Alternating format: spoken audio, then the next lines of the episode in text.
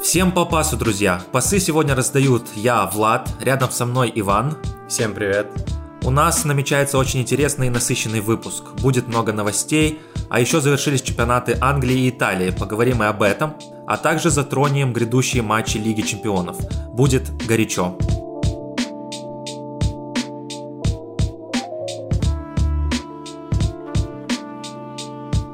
Начинаем с главных новостей. И главной новостью недели становится Ювентус чемпион Италии.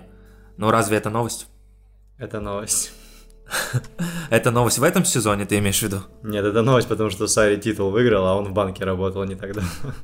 Именно поэтому. Ну, для Сари, да, для Сари это новость, но для Ювентуса обыденность. Это как бы уже привычно, но думаю, что сезон такой был, когда много конкурентов было, и все вроде как преследовали Ювентус, но в концовке показал Ювентус, кому, кто лучше играет в Италии все. А вот такой вопрос у меня возник. Это победа э, Сари или это победа игроков? Просто может сложиться впечатление, что просто опыт игроков помог выиграть этот титул. Я думаю, что там смесь, потому что без Сари не было бы тоже этой победы было видно, как он работал над тактикой команды, как он заставлял звезд э, работать в обороне, даже Роналдо уже отрабатывает в обороне. В реале его, в принципе, от этого огораживал Зидан максимально. Здесь уже видно, что он и в прессинге, где надо, участвует, и более командный игрок становится, из-за чего, скорее всего, он и забивает сейчас меньше, чем обычно. Поэтому, думаю, тут Сари причастен к этому. Угу. А как ты оправдаешь или объяснишь вот этот спад Ювентуса, последние игры, сколько поражений, мотивации нет уже. Я думаю, тяжело заставить себя играть на максимуме, когда все конкуренты теряют рядом с тобой очки, и ты понимаешь, что у тебя зазор огромный, и ты, в принципе, ну, тебе не обязательно выигрывать, и ты все равно будешь удерживать форму пачком. Хорошо, а Лига Чемпионов никак не мотивирует их держать себя в форме? А тут все равно же есть зазоры по времени, и видно, что ну, команда еще может потерять форму и наоборот набрать форму. У Леона вообще матчей нету долго, поэтому тяжело рассчитать под Лигу Чемпионов форму. Ну, даже не знаю, плохо это или хорошо, потому что они могут сосредоточиться на одном единственном матче, самом важном матче сезона, матче жизни, подготовиться и тактически, и физически. Мне кажется, у Леона неплохие шансы. Ну, у Леона Татафора по 1-0, она уже очень хорошая, потому что Ивентус на 0 уже почти перестал играть. Когда Кили не травмировался, чаще всего все-таки Ивентус выигрывает там 2-1 в таких форматах, а Леону как раз 2-1 в принципе устроит поражение. Ну хорошо, Лигу чемпионов еще затронем, а мы перейдем к следующей главной новости недели. Иммобили – обладатель золотой бутсы 2019-2020. 36 голов забил Иммобили, один гол забил вчера в матче против Наполи. Ближайший преследователь его Роберт Левандовский, у него 34, у Криштиану Роналду 31 гол. Но любопытный факт, то что Роналду забил наибольшее количество голов без учета пенальти э, в серии А в 2020 году. А, количество голов без учета пенальти выглядит таким образом. Криштиану Роналду на первом месте 12 голов, на втором месте два игрока сразу, Анте Ребич из Милана и Дуан Запата из Аталанты, и только потом идет Чиро Мобили 9 голов. Думаю, что пенальти все-таки надо учитывать как часть игры. Я думаю, все, кто играли в футбол, понимают, что когда ты забиваешь с пенальти, всем все равно, ты забил с пенальти, головой с игры или обыграл всю команду. Это гол, который приносит э, результат и кардинально влияет на игру. И бывает даже больше нервов забить с пенальти, чем в одно касание, в пустые ворота или выход один на один. Ну да, потому что все-таки у тебя есть пауза, когда ты уже психологическую дуэль вступаешь в с вратарем. А такие короткие эпизоды ты особо не задумываешься. Любопытно еще, что Иммобиле стал третьим итальянцем, который выиграл эту гонку лучших, лучших бомбардиров Европы. До него этим достижением могли похвастаться Франческо Тотти 26 голов и Лука Тони 31 гол. Иммобили лучше Тоти? Это тяжелый вопрос. Я думаю, что Иммобили в этом сезоне э, прям сильно кардинально повлиял на игру Лацио. Потому что в прошлом сезоне они заняли восьмое место и должны были мимо Еврокубков вообще пролететь. А сейчас вот мы уже даже говорили о том, что они за чемпионство борются. Хоть они и выпали из этой гонки в конце. Ну да, и Мобили в Лацио, конечно, раскрылся. Он уже разменял э, вторую сотню голов за Лацио. У него 101 гол. Как думаешь, сколько сезонов еще Мобиля будет демонстрировать такой уровень? Э, тут вопрос в том, что Инзаги под него игру построил. То есть его сильные стороны как раз в этом стиле игры, э, они хорошо проявляются. Мы же видели, что было с Иммобили в Боруссии Дортмунд при Клопе. И мы видели, что было в Севиле. То есть, в принципе, он там не заиграл. И там, и там. Еще стоит добавить, что Эмобиле повторил э, рекорд Игуаина по забитым голам за сезон 36 голов и у того, и у того. Игуаин или Эмобиле? Думаю, Игуаин. Мне кажется, он более разносторонний игрок. А Иммобили более такой рабочий крестьянский парень, который запихнет свой гол, вне зависимости от того, что происходит на поле. Справедливо. И следующей новостью у нас является то, что Хускорт опубликовал свою сборную сезона. И там есть некоторые, некоторые неожиданности. Например, в воротах Есу Йоронену, я даже записал его имя специально, потому что так бы в жизни не произнес, из Бреши вратарь. Но остальное все более-менее известные имена. В защите слева направо Дэвис из Баварии, Тарковский из Бернли, Ван Дейк и Рикардо Перейра из Лестера. В полузащиту они впихнули каким-то образом Месси, Санчо, Дебрюйна и Вернера. Довольно интересная полузащита получается. И в нападении Левандовский и Роналдо. Я бы сказал, схема примерно 4-1-5. Как тебе такая сборная? Вратарь команды, которая вылетела. Это весело. Ну, видимо, много давали бить поворотом, и он сумел а, ну себя так, проявить. может быть, да. Просто они вылетели же до... вообще заранее, там, за туров 10 уже все понимали, что у них нету шансов. Видимо, молодцы защитники дали работу человеку и продвинули его в сборную. Это да. Хоть какая-то польза от полевых игроков. Ну, в общем, обсуждать нечего, да, сборная и сборная. Ну да, это же всегда чисто по сухим оценкам, хотя оценки, кстати, на Хускорт неплохие. Я смотрел, там очень много интересной информации есть по статистике каждого игрока. И даже особенности стиля игры расписываются на каждого игрока. Ну, в этом составе просто для любопытства наивысшая оценка у Лионеля Месси 8,7, а на втором месте Роберт Левандовский 8,1 и на третьем Кевин Де Брюйне ровно 8. У Криштиану 7,9. Следующая главная новость будет касаться Ибрагимовича, потому что он установил сразу несколько рекордов и своих личных, и все итальянских. Нестареющий швед поразил ворота Самдори в 37-м туре серии А, когда после стартового свистка прошло всего 3 минуты 22 секунды. И этот гол стал самым быстрым для него в серии А. Милан сейчас так играет, что там любой игрок может забить в первую пятиминутку, потому что у них всегда есть один-два стопроцентных момента уже на старте. Но Ибрагимович хорошо чувствует как раз где, когда нужно открыться, и партнеры на него работают. Оформив дубль против все той же Самдории, нападающий Милана установил уникальный рекорд. 38-летний швед – единственный футболист в истории, которому удалось забить более 50 мячей в серии А и за Интер, и за Милан. В составе Интера у него 88 матчей 57 голов, в составе Милана 78 матчей 51 гол. Милан завершил сезон итальянской серии А на победной ноте, добыв разгромную победу над Калери в последнем туре первенства страны 3-0. Автором одного из голов в составе Росанери стал нападающий Златан Ибрагимович, для которого это взятие ворот стало десятым в чемпионате Италии. А, интересно, что звездный швед стал самым возрастным футболистом в истории серии А, которому удалось забить 10 голов и больше в рамках одного сезона высшего дивизион, дивизиона Италии. Покорилось данное достижение Ибрагимовичу в 38 лет и 302 дня. Это, кстати, специфика чемпионата Италии, я заметил. Там возрастные игроки часто попадают в лучшие бомбардиры или в тройку. Помню, Лука Тони, играя за середняка за Верону, по-моему, э, смог в 36 лет или в 38 выиграть лучшего бомбардира. Это где-то года 4 было назад. То есть, ну и Мобиля, кстати, 30 лет, тоже не молодой парень уже. Ну, поговаривают уже, что и Донарума, и Ибрагимович близки к продлению контракта с Миланом. Скорее всего, да. То есть Ибрагимович еще может побить свои рекорды. Да, там же все от Рагника зависит. Если бы Рагник пришел, скорее всего, Ибрагимовича бы не продлили, потому что он не нужен был бы. Но этого не случилось. Мы переходим к индивидуальным итогам чемпионата Англии. Эдерсон получил золотую перчатку. Голкипер Манчестер Сити больше всех в лиге провел сухих матчей. На его счету 16 матчей без пропущенных голов. На второй строчке расположился Ник Поуп из Бернли. 15 игр на 0. Третье место поделили сразу несколько голкиперов. Давид Дехе, Руй Патрисио, Дин Хендерсон, Алисон и Каспер Шмехель по 13. Для тебя кто лучший голкипер Англии в этом сезоне? Тяжелый вопрос.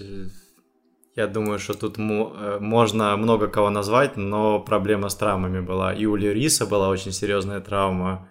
У, у Алисона была очень серьезная травма на старте, когда его Адриан заменял. Хотя, ну вот, они вдвоем провели очень ровные сезоны. Ну, и, скорее всего, из-за травмы просто закончили ниже. Ну да, я думаю, Алисон был главным претендентом на это звание или на конкуренцию с Эдерсоном. Ну, случилось так, как случилось. В принципе, я Эдерсона высоко ценю. Мне кажется, он в тройке лучших вратарей Англии точно должен быть. А его партнер по команде Де Брюне повторил рекорд Анри и стал лучшим ассистентом АПЛ. В заключительном матче 38-го тура Кевин Де Брюне отличился результативной передачей в игре против Норвича. Бельгийский полузащитник стал лучшим ассистентом премьер-лиги, записав на свой счет 20 ассистов. На второй строчке расположился Трент Александр Арнольд, 13 голевых, на третьей Эндрю Робертсон, 12, на четвертой сразу три игрока, Мухаммед Салах, Давид Силва и Сон Хен Мин, все по 10 голевых передач. Как Де Брюйне оценишь? Э, мне кажется, у него в голове какой-то датчик есть, куда нужно давать пас, и он, грубо говоря, своими пасами заставляет правильно открываться партнеру. Но при этом видно, конечно, что у Мансити есть очень серьезные проблемы, когда его нету на поле. То есть начинается такое стерильное владение, когда вроде мяч быстро двигается, но никто не понимает, когда нужно обострять. И из-за этого соперники как раз и забирали очки у Мансити часто. Ну да, мне кажется, в этом плане только два игрока понимают, когда нужно обострять и могут обострить в любой ситуации. Это Давид Силва и Дебрюйне в Сити. Это... Да, Силва как заканчивает карьеру. Да, но Силва действительно меньше играл в этом сезоне в силу возраста, и у него заканчивается контракт, и он уходит из Манчестер Сити. Была даже новость, слух такой прошел, что он может продолжить карьеру в Лацио. Я думаю, в серии А у него было бы еще сезона 3-4 на высоком уровне. Ну, это тоже есть такой тренд сейчас. Пенсионеры из АПЛ переходят в Италию, и, скорее всего, им там дадут э, много игрового времени, и, в принципе, знают, как постраивать игру под таких людей. В Италии, потому что тренеры, в принципе, поумнее, чем в других странах. Ну, складывается такое впечатление, как будто бы Де Брюйне единственный игрок, который не прибавил при Гвардиоле. Э, просто потому, что он и так идеален. Да нет, думаю все-таки, что прибавил. Он такой, он универ... более стал универсальным, что ли, то есть у него нельзя назвать какое-то место слабым. То есть обычно креативные игроки в топ-клубах, они все-таки больше мы создадим, но в отборе мы будем так себе на среднем уровне. Здесь именно видно, что он сбалансирован, он и в отборы вступает, и зону правильно может держать, и в прессинг включается, когда нужно. То есть, мне кажется, что все-таки прибавил именно тактически он с Гвардиолой. И переходим к лучшему бомбардиру АПЛ. Варди стал самым возрастным лучшим бомбардиром английской премьер-лиги. На его счету 23 забитых гола. На два мяча меньше у форварда Саутгемптона Дани Инкса, на три у Пьера Эмерика Обамиянга из Арсенала. Варди добыл этот титул в 33 года, побив таким образом рекорд Дидье Драгба. Форвард Челси 10 лет назад стал лучшим бомбардиром, забив 29 мячей в 32 года. Не так много Варди забил, да? Не помню, сколько он именно сыграл за эти 38. Не было ли у него каких-то травм или дисквалификаций по ходу сезона. Ну, Но... Лестер, Лестер не так уж много забивал, они так по 1-0, 2-0 обыгрывали часто. Ну, в любом случае, если с 23 голами становятся лучшими бомбардирами в АПЛ, это как бы знак. Ну, тут еще, наверное, играет роль то, что Мансити и Ливерпуль э, так раскидывают более-менее равномерно мячи по команде. То есть там нету одного кого-то забивала. А вот у Лестера это чисто один забивала, у остальных mm-hmm. же поменьше. То есть это показатель того, что играют надо. Вот как и в Лацио на Иммобиле, вот тут точно так же на Варде. Многое на нем замыкается, потому что у него есть такие скоростные данные, которых ни у кого нет в команде. Справедливо. А, переходим к рубрике «Раз и новость». Бьелса стал лучшим тренером чемпионшипа. Напомним, что аргентинский специалист привел Лидс Юнайтед к первому месту в чемпионшипе, что дало команде путевку в премьер-лигу. Да, я, честно говоря, ждал еще в прошлом году Лидс. Забьелся, но они провалили последний месяц прошлого сезона, и из-за этого их обогнали, им пришлось играть в плей-офф. А в плей-офф остановила оказалось чуть-чуть везучее. И... Но там же была ситуация с фэрплеем, насколько я помню. Да. Но там такое, они, в принципе, забили нечестно, вернули гол, то есть, в принципе, можно это забыть. Это просто как красивый жест, но ага. я бы не сказал, что он повлиял на игру, потому что, по-моему, там все равно зависело все уже не от них, потому что они слишком много очков растирали до этого матча. Ну, запомнилось так, будто Лестер чуть ли не отдал эту путевку в чемпионшип. Лидс. Лидс, то есть, да. Э, нет, нет, нет, там именно они провалили последний месяц, из-за этого они уже ну, не, не зависели только от своих результатов. А в плей-офф это уже такая шальная история, когда четыре команды в одинаковой степени могут выбить друг друга. МЮ установил рекорд АПЛ по количеству пенальти за сезон. Гол Бруно Фернандеша с пенальти Лестеру в последнем туре АПЛ стал 14-м для МЮ в сезоне. Таким образом, Манчестер Юнайтед установил рекорд английской премьер-лиги по количеству пенальти за сезон. Красные дьяволы превзошли показатели Кристал Пэлас в сезоне 2004-2005 и Лестера компании 2015-16 года, когда Лисы стали чемпионами. Тогда они пробили по 13 пенальти. Дух Фергюсона живет в Манчестере? Я думаю, тут стиль игры такой контратакующий, а у МЮ очень быстрые полузащитники и атак. И за счет этого получается, что в каждой контратаке защитникам приходится или фалить уже в последний момент, прыгать в подкатах, или смотреть, как им забивают гол. И видно было, что вот именно много таких пенальти было. Бэйнс завершил карьеру. 35-летний футболист объявил о завершении карьеры профессионального футболиста. Он отыграл 13 сезонов за Эвертон. А, мог бы играть в топ-команде. Мариану Диас сдал положительный тест на коронавирус. Пожелаем здоровья нападающему Реалу. Каранка возглавит Бирмингем. Помнишь, кто такой Каранка? Нет. Это многолетний помощник Мауриньо. Он с ним тренировал в Реале, а потом ушел в свободное плавание в чемпионшип. По-моему, начинал с Миддлсбро. И вот сейчас э, возглавит Бирмингем. Мourinho много себе внимания привлекает, поэтому никто не знает, кто за него был. Это точно. Да и про Каранку, думаю, мало кто бы знал, если бы он не был помощником Мауриньо. Скорее всего, да. Приобретение Ньюкасла саудовцам, с саудовцами сорвалось. Судя по всему, Майк Эшли продолжит управлять клубом. Было интересно следить за, за, за этой историей с покупкой. Столько трансферных слухов. Да, там каждый день просто вокруг Ньюкасла одни новости. Кто-то на этом собрал лайков. Пирло возглавил молодежную команду Ювентуса. Вот это очень интересно посмотреть, потому что Пирло такой молчаливый игрок, который никогда не спорил с судьями, который все держал в себе, а как тренировать, если ты будешь все мысли в голове держать у себя?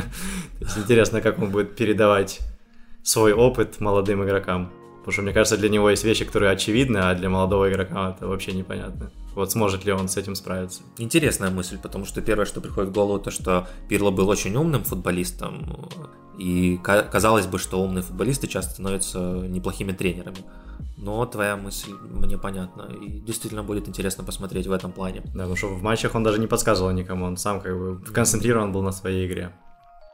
ПСЖ завоевал Кубок французской лиги в серии пенальти в матче против Леона. Основное, в основное время они сыграли 0-0. Этот матч я не смотрел, но интересно, что они забили, получается, всего один гол за два вот этих финала внутри Франции. Поэтому матч с Аталантой будет разрывным. Упамекано продлил контракт с Лейпцигом. Это кто? А, ты правда не знаешь, кто это? Нет. Это молодой французский защитник центральный. Очень талантливый. Он там, по-моему, чуть ли не с 17 лет играет в Лейпциге в основе. Там их двое, Конате и Упамекано. Вскоре, думаю, через лет там пяток э, за 100 миллионов его продадут, и тогда ты о нем услышишь. Я просто за Лейпцигом следил только в основном в Лиге Чемпионов, когда они там выносили Тоттенхэм и прочих ребят. Хёведес завершил карьеру в 32 года. Э, в Италии в этом возрасте только начинают бегать обычно. А в российском чемпионате, видимо, заканчивают. Может быть, да. Потому что недавно была еще новость про Шурли, который тоже завершил карьеру довольно рано. Ну, видимо, не выдерживает он такой невероятно интересный футбол. Теряет сразу интерес к игре, да? Ну да, там, наверное, все 0-0, 1-0 играют. Даже Краснодар, там, говорят, уже перестал гнуть свою линию, играть в позиционную атаку, уже тоже решили откатиться к простым вещам. И последняя разрывная новость. Бензема все время думает о золотом мяче. Интересно. А что еще остается делать? Действительно. На поле это все равно разрывает всех в своих открываниях. Каков шанс у Бенземы был бы получить золотой мяч, если бы не Месси и Роналдо? Э, не знаю, я думаю нулевой. Потому что золотой мяч, он все-таки такая такая награда, которая дается известному, распиаренному игроку, который всегда в центре внимания. Бензема вообще не такой. Он, когда с Леона перешел в Реал, это такой самый скромный рабочий дядька, который играет на команду, который, если надо, вообще будет просто уводить игроков, чтобы Роналду было посвободнее. Но даже если бы не было Роналду, вот сейчас Роналду нету, да, Бензема раскрылся, но все равно о нем почти не говорят. Вот сейчас Реал выиграл чемпионат и говорят больше про других игроков. Справедливо, но думаю, в тройку он бы попал. А мы переходим к слухам и трансферам. «Зенит» объявил о переходе Ловрена. Сумма трансфера составила около 12 миллионов евро. Ожидается, что Ловрен будет получать в питерском клубе около 2,5 миллионов евро в год. Контракт рассчитан на 3 года. Лалана подписал контракт с Брайтоном. Контракт с 32-летним игроком рассчитан на 3 сезона. Адам будет выступать за Чаек под 14 номером. Мне в свое время очень нравился Адам Лалана. Я не понимаю, почему у него не получилось в Ливерпуле. По-моему, когда он был в Ливерпуле, у Ливерпуля тогда все очень печально было в плане игры. По-моему, тогда был пик зависимости от Суареса вроде, когда был Лалана. Ну, в общем, с Лаланой уже все. А, Ферентино поборется за Вертонгена с Интером, Ромой и Наполи. Напоминаем, что у бельгийского защитника заканчивается контракт с Тоттенхэмом в конце этого сезона, и он станет свободным агентом. Э, неудивительно такая очередь из итальянских команд за добротным 33-летним центральным защитником. Ну, Ферентина вообще по оригинальным трансферам решила пойти. Они же Рибери подписали, который, которому очень тяжело играть. Видно, что он такой играет, как будто бы бережет себя, чтобы не травмироваться и не закончить карьеру досрочно. Собирают Dream Team с 2012 года, наверное. Да. Э, Бавария хочет купить Аронса. Аронс – это талантливый 20-летний англичанин, правый защитник Норвича. Также Бавария проявляет интерес к Кавани. Неплохая подмен, подмена Левандовскому, да? Да, ну Баварии все хорошо, в принципе, за них не стоит переживать. Челси начал переговоры с Облаком. Как тебе такая новость? Предсказуемо, что они в принципе интересуются вратарем, потому что Кепа э, очень мало отбивал, у него, по-моему, самый низкий процент сейвов среди топ-клубов. То есть им действительно срочно нужно что-то думать с вратарем. Смешно было слышать, особенно когда они предложили Барселоне поменять Кепу на Терштегена с доплатой. Райс попросил Вестхэм отпустить его в Челси. Также ходили слухи, что Челси намерен заполучить Хаверца, Чилвала, Райса и Облака. Как тебе такие аппетиты? Я думаю, это связано с тем, что был трансферный бан. То есть, условно, если человек долго не ест, он потом будет просто все подряд есть. Вот тут то же самое. Год не могли ничего покупать, сейчас давайте купим всех, чтобы было три состава. Но где центральные защитники? Вот есть еще слух, что, что Челси и Манчестер Сити проявляют интерес к Хименесу из Атлетика Мадрид, центральному защитнику. Как думаешь, Хименес это тот, кто нужен Челси или Манчестер Сити, чтобы закрыть проблемную зону центрального защитника? Я думаю, в принципе, всех, кто играет у Симеона, они в любом клубе, в принципе, найдут себя именно на оборонительных амплуа. То есть это усиление однозначно будет. Ди Франческо, который ранее тренировал Сосуоло и Рому, готов возглавить Ферентину.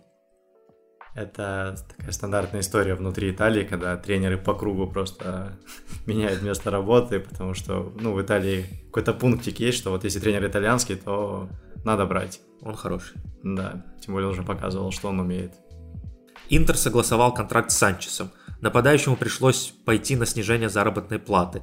Интеру осталось договориться с Манчестер Юнайтед. В клубе верят, что красные дьяволы снизят цену с 20 до 15 миллионов евро. Санчес в этом сезоне провел 28 поединков, забил 4 гола и сделал 10 результативных передач. Ну, я читал э, пост на Спорте по поводу Санчеса, по поводу того, как Конте его смог воскресить, сколько там было времени уделено на то, чтобы он вернулся в нормальную форму, уверенный в себе. И интересно, не попытается ли сейчас МЮ все-таки его себе забрать. Все-таки для МЮ он тоже сейчас не помешал бы. Вопрос чисто упирается в зарплату, готова ли команда столько платить игроку. Ну, если сам Санчес все еще хочет играть, думаю, Интер для него приоритетнее будет. Скорее всего, да. Также Интер начал переговоры с Тоттенхэмом по Домбеле. Талантливый полузащитник так и не сумел заиграть при Мауриню. При Мауриню вообще мало кто может заиграть, мне кажется. Какой-то защитник опытный только может заиграть, который уже привык к давлению бесконечному, к тому, что нужно играть от обороны, играть без ошибок. Молодым игрокам, да, Мауриньо, не помню, что кого-то вообще воспитал из молодых за последние 10 лет. Трансферная бомба. Интер готовит 260 миллионов евро для Месси. Интер надеется подписать Месси в качестве свободного агента. Через сезон у аргентинца заканчивается контракт с Барсой и готов предложить ему ежегодную зарплату в 65 миллионов евро сроком на 4 сезона. А если он будет свободным агентом, как 260 миллионов получается? А, 65 миллионов на 4 сезона, 260 миллионов выходит. А, Да, это имеется в виду чисто на зарплату Месси. Просто 260 миллионов взять и вывалить так вот перед Месси. Не думаю, что его жена отпустит. Скорее всего, жена скажет, не, давай в Каталонии, тут мы боги, нас тут уважают, иконки ставят, поэтому давай останемся. Ну, Милан тоже неплохой город для жизни. На годик другой.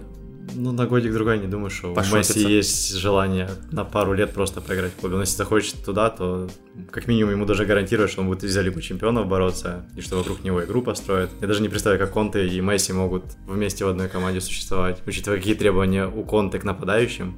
Он явно не в восторге будет, если кто-то, и кто-то из нападающих будет специально оттягиваться вниз, чтобы мяч потрогать. Манчестер Юнайтед уверен в сделке по Санчо. Изначально Боруссия отказалась продавать Санчо в МЮ за 98 миллионов евро. Они хотят заполучить за талантливого англичанина 120 миллионов. И поговаривают, что Юнайтед готов предложить 100 миллионов и еще 20 в виде различных бонусов. Санчо в МЮ как тебе? Да, МЮ вообще, принципе, после трансфера Фернандеша вдруг резко понял, а, да, можно, оказывается, трансферы хорошие делать, и, и мне кажется, что они могут Ну, хотя на длинной дистанции тяжело с Ливерпулем и Мэн-Сити бодаться. Но как минимум они в топ-4 попадут уже с запасом, а не как в этом сезоне. Да, Юнайтед выглядит отлично. У них же еще шансы Лигу Европы в этом сезоне выиграть. То есть все хорошо развиваются люди. В то же время Боруссия Дортмунд видит в Депае замену Санчо, сообщает Бильд. Контракт 26-летнего нападающего с Лионом рассчитан до лета 2021 года. Его ориентировочная цена более 40 миллионов евро. В текущем сезоне Депай провел 13 матчей в Лиге 1 из-за травм, на его счету 9 голов и 3 ассиста.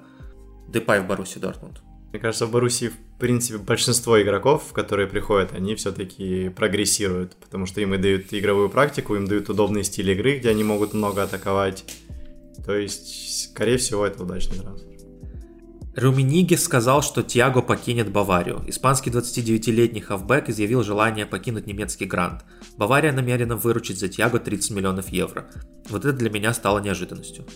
Тиаго провел немалое количество матчей за Баварию и выглядел очень здорово. Думаю, возраст. Наверное, старый уже 29 лет. Куда? Ну, интересно, куда он хочет перейти? Может, в АПЛ? Я думаю, в любом чемпионате, в принципе, его примут, если он не будет просить зарплату, как у Месси. Реал не отпустит Лунина в аренду по утверждению испанского АЭС. Асимхин перешел в Наполе. 21-летний нигериец подписал с новым клубом полноценное соглашение, сроки и финансовые сделки которого не уточняются. Итальянские источники говорят, что трансфер неаполитанцам обошелся в 50 миллионов евро плюс 10 миллионов евро в качестве бонусов. Нехилые такие деньги, да? Мне кажется, вообще, когда покупают молодых талантов из французской лиги, покупают э, кота в мешке. Да, потому что чемпионат Франции все-таки отстал от топ-4, и из-за этого ты не понимаешь, на каком уровне этот игрок.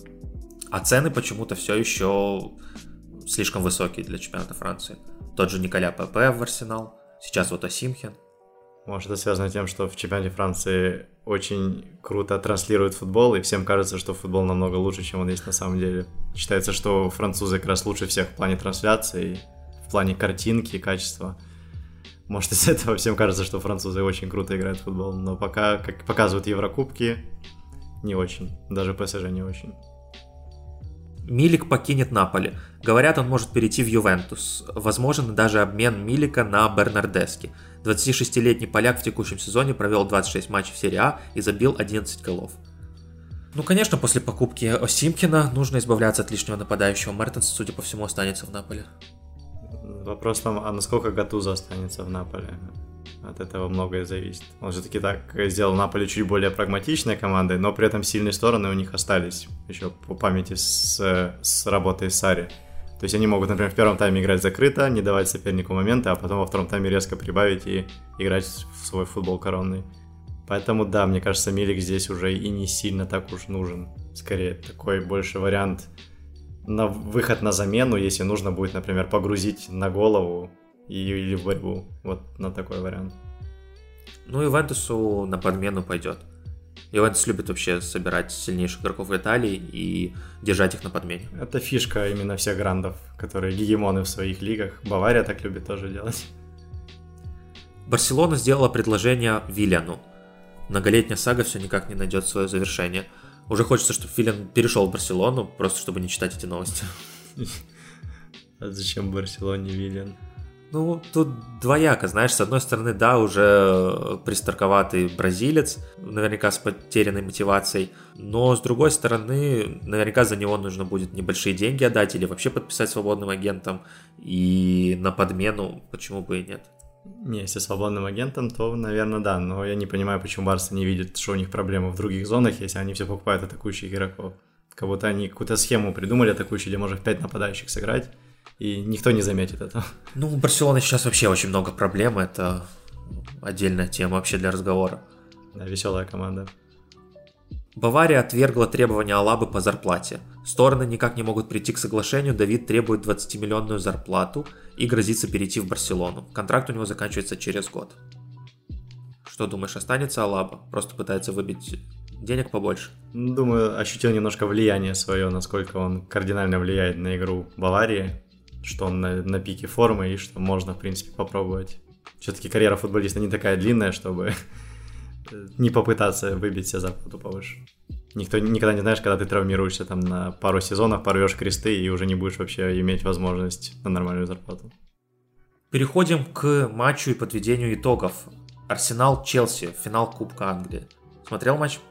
Да, смотрел. Интересно было понаблюдать вообще за тем, как два молодых тренера оказались в финале, причем на пути выбили команды, которые были более сильные по составу, в принципе, по ресурсам. Поэтому смотрел с удовольствием. Да, согласен. В тренерском плане действительно матч очень, очень интересным был. Противостояние двух молодых тренеров. Э, Артета оказался лучше такой равный матч был, но да, можно сказать, что Артета все-таки переиграл Лэмпорда, потому что они играли в более удобном для себя стиле, и Абамиянгу создали как раз условия, чтобы он мог на пространстве создавать свои моменты. Но обе команды выглядели действительно превосходно, было приятно наблюдать и за одной, и за другой на протяжении сезона, и в этом конкретном матче, что позволило Арсеналу одержать победу. Я думаю, именно то, что Артета в концовке сезона все-таки решил построиться под своих игроков и не пытаться играть в Гвардиолу потому что все-таки, чтобы играть в футбол Гвардиолы, у тебя должен быть состав, как у Мансити, как минимум. А у Арсенала с этим есть проблемы, он просто опустил линию защиты вниз, э, Абамиян получил нужное для себя пространство в контратаках, ну и, в принципе, Арсенал вполне хорошо умеет забирать мяч себе, если нужно, и просто сбивать темп игры именно таким владением. То есть позиционных так они не слишком много создают, но зато они четко понимают, когда нужно вступать в отбор, чтобы получить свой голевой момент. Ну, Арсенал таким образом пробивается в Лигу Европы в следующем сезоне. И это хорошо, я считаю. Ну, вообще, мне нравится, что последние лет пять уже в Лиге Европы команды такие топовые, они не сливаются сразу же, а все-таки стараются как можно дольше играть. Даже когда они играют там резервным составом в групповом этапе, они все равно на плей-офф потом выставляют уже более сильные составы. Скорее всего, повлияло именно то, что победа в Лиге Европы дает место в Лиге Чемпионов. И вся команда это учитывает в голове и как минимум стараются поддержаться в турнире до решающих стадий.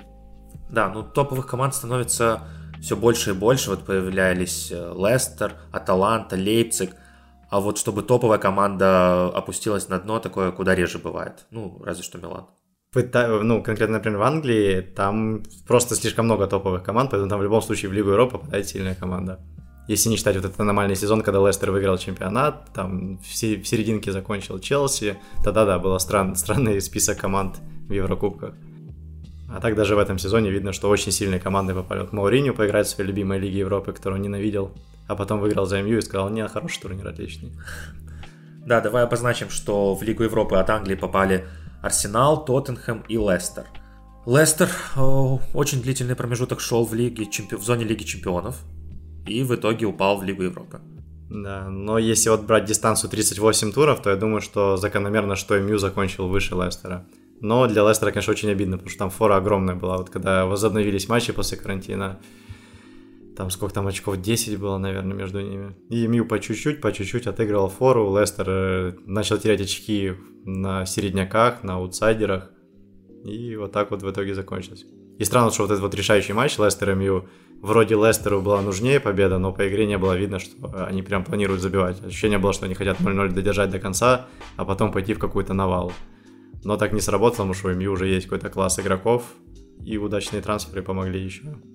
Ну, Юнайтед вообще хорошо выглядел после карантина. И, в принципе, они заслужили выход в Лигу Чемпионов. Хоть и равный сезон был, не считая первых двух строчек в Англии, в Лигу чемпионов попали наидостойнейшие, мне кажется. Это Юнайтед да, и Челси. Мне тоже кажется, что Челси, скорее всего, третья команда должна была быть по, ну, по таблице и по силе. Но они все равно, у них одинаково очков, то есть видно, что вот они шли рядом. Давай тогда перейдем к чемпионату Италии. Интер выиграл Аталанту, Наполи выиграл Лацио. И что мы имеем? Ювентус, естественно, первое место. Интер второе место. По очкам разница всего в одно очко, и создается впечатление, будто бы Интер навязывал борьбу Ивентусу на протяжении всего сезона, хотя мы понимаем, что это не совсем так. Это фишка Ювентуса. Они в концовке всегда, вот как только они досрочно выигрывают чемпионат, все, дальше можно даже не смотреть за их матчами. Там уже понятно, что мотивации у команды нету.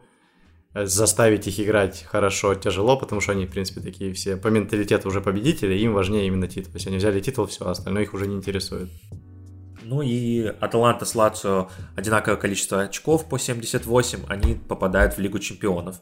Вполне заслуженно. В Лиге Европы будут играть Рома, Милан и Наполи, поскольку выиграли кубок. Да, и что интересно, Наполи и Милан могут теоретически в квалификации Лиги Европы попасть на топ-клуб из Англии. Ну, конкретно Милан может, потому что у них уже низкий рейтинг, они слишком мало набирали очков в Еврокубках. Наполе, я думаю, все-таки будет сеянный при жеребьевке. Ну вот если для э, команды из Англии Лига Европы это возможность попасть в Лигу Чемпионов, то что для команды из Италии? Чем является Лига Европы для команды из Италии? То же самое. Ты же заранее не знаешь, может ли ты в топ-4 попасть в чемпионате. Особенно вот сейчас, когда видно, что есть Ювентус, он точно попадет в топ-4 в следующем сезоне. Э, Интер точно, учитывая их возможности, и то, что они еще усиливаются. Аталанта, скорее всего, да, потому что я не вижу, за счет чего у них может произойти спад. То есть то, что они уже наладили в игре, это нельзя просто взять и потерять. То есть они, вот это точно топ-3 будет, и четвертое место, считай, разыгрывать будут команды 4. Поэтому Лига Европы тоже для них это именно возможность попасть в Лигу Чемпионов дополнительно. За кого ты болел в этом сезоне в Италии? Э, Милан, Аталанта. Ну, Милан, потому что ты болельщик Милана, правильно? Да. А Аталанта по игре? по игре, да. Просто приятно смотреть за их каждой игрой, независимо от того, они играют с последним местом или с первым, они играют всегда интересно. Ну, лично я был за победу в чемпионате Лацио, потому что, ну, мне очень нравится эта команда, Инзаги, не первый сезон, очень здорово играют, прям желал им победы в чемпионате, считал, что были бы, была бы заслуженная победа. Ну, Инзаги, да, это вообще находка, потому что он долго уже в Лацио, он знает все особенности кухни внутренней, в прошлом сезоне не вышло, они аж восьмое место заняли в чемпионате. Но им чуть-чуть повезло в том плане, что Милан тогда из-за фэрплея отказался от Лиги Европы, и получилось, что Лацио как раз зашел. Но Лацио было все равно на эту Лигу Европы, они группой там не прошли и сразу вылетели. Я думаю, за счет этого они в чемпионате так... Ну, не хватало сил просто, у них же все-таки глубины состава нет, они там играют 12-13 игроками. И видно было, что это очень сильно сказалось после карантина. Вот, вот, в итоге они боролись за чемпионство, закончили на четвертом. Даже, получается, медальку не получит после чемпионата. Какие у тебя прогнозы на следующий сезон? Э, ну вот топ-3 я уже назвал, то есть мне кажется, это тяжело как-то подвинуть какую-то из этих команд из топ-3. Его за четвертое место будет трубка, в которой, наверное, фаворит Наполи. Наполи или Рома, вот кто-то из них двоих. Рома? Да. Ну, в этом сезоне я бы не сказал, что они прям провалили, потому что они очень хорошо начали, Э, мало пропускали, как для самих себя. И у них видно, что идут такие усиления не на конкретную, там, на один сезон, а они подписывают все-таки молодых чаще игроков. То есть у них есть какой-то проект, и они будут прогрессировать еще. Концовку сезона они, кстати, тоже хорошо провели. Я думал, что Милан их может обогнать, потому что Милан все-таки после карантина не проигрывал, и при этом они не догнали Рому. Значит, что Рома тоже в хорошей форме была после карантина. Ну хорошо, будем посмотреть, как говорится. А, давай перейдем к матчам Лиги Чемпионов. 7 августа будут сыграны две игры. Манчестер Сити примет Реал Мадрид, Ювентус сыграет с Лионом. Давай начнем с Манчестер Сити Реал Мадрид. Первую игру Сити выиграл со счетом 2-1 на выезде. Но тогда и Реал был совсем другой. Да сейчас все вообще по-другому будет, потому что длинная пауза, нету болельщиков, нету преимущества домашнего поля, хотя оно будет засчитываться как, как домашнее для Мансити. Поэтому тяжело предугадать. Конечно, Мансити фаворит именно на проход но Реал, ну, Зидан может что-то придумать под Гвардиолу. Как, как это, в принципе, было в первом матче. Там все-таки Мансити именно концовку дожал, а так матч был такой непредсказуемый. То есть видно было, как Зидан перебивал ходы Гвардиолы, и за счет этого игра была более-менее равной. Ну, я бы сказал, что шанс 50 на 50, потому что Реал Мадрид играет на выезде, и мне кажется, что он способен забить Сити два гола. Забить два способен, но попробуй не пропустить от Ман Сити. Это очень сложно. Тем более Лапорт уже выздоровел у Ман Сити, то есть у них уже не будет таких проблем в обороне. Ну, проблемы все равно есть, даже с Лапортом. Они что... просто меньше. Ну, меньше, да. То есть он компенсирует все-таки тем, что он делает с мячом, как он читает игру. С крайними защитниками у Ман Сити, как обычно, беда, никто не знает, кто основной, кто не основной у них. Ставишь на проход Сити? Э, да. Думаю, где-то 65% на их проход. 35% на Реал. Э, Ювентус Леон. Леон неожиданно первую игру выиграл 1-0 у себя дома. Да, причем так заслуженно, хорошо закрылись, нейтрализовали все сильные стороны МЮ. У Роналду, по-моему, у Ювентуса тогда не было ни одного удара в створ за 90 минут. И сейчас ключевой вопрос, что будет с Леоном, учитывая, сколько времени у них не было официальных матчей. То есть вот они финал Кубка с ПСЖ сыграли, и вот это один матч за 4 месяца. Ну, Ювентус тоже сейчас подрасслабился. Последние игры были проиграны. какой-то тонус все-таки есть, когда ты играешь официальные матчи, когда вообще не играешь. Леон-то довольствовался товарняками с э, слабыми командами Франции внутри. Поэтому тут тяжело сказать. Но учитывая, что фора 1-0, то думаю, что шанс 50 на 50, именно на проход, если брать. Хорошо, тогда давай перейдем к матчам 18 августа, которые будут сыграны. Это Бавария, Челси и Барселона, Наполи. Первые игры завершились разгромной победой Баварии 3-0 над Челси. Тут уже интереса никакого, наверное, нету. А вот Наполи-Барселона 1-1. Что скажешь насчет Наполи-Барселона? Думаю, Наполи есть шанс. Учитывая, что Барселона такая команда, зависящая от домашнего поля, они все-таки, у них кардинальная разница между выездными и домашними матчами. И здесь игра дома будет. Да, дома, но при пустых трибунах это уже для Наполи больше шанс. Уже есть какая-то магия Кампноу, когда они могут большие форы там отыгрывать. Сейчас как бы 1-1 вообще шикарный счет для Барселоны, но Гатуза, в принципе, может предложить какую-то неудобную игру для Барселоны. И будет, опять же, много зависеть от Месси.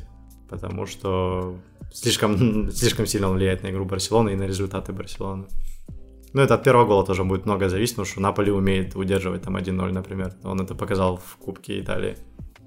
Ну, я думаю, что все же Барселона должна проходить, но не исключаю возможность э, овертаймов, дополнительного времени может быть, даже серии пенальти.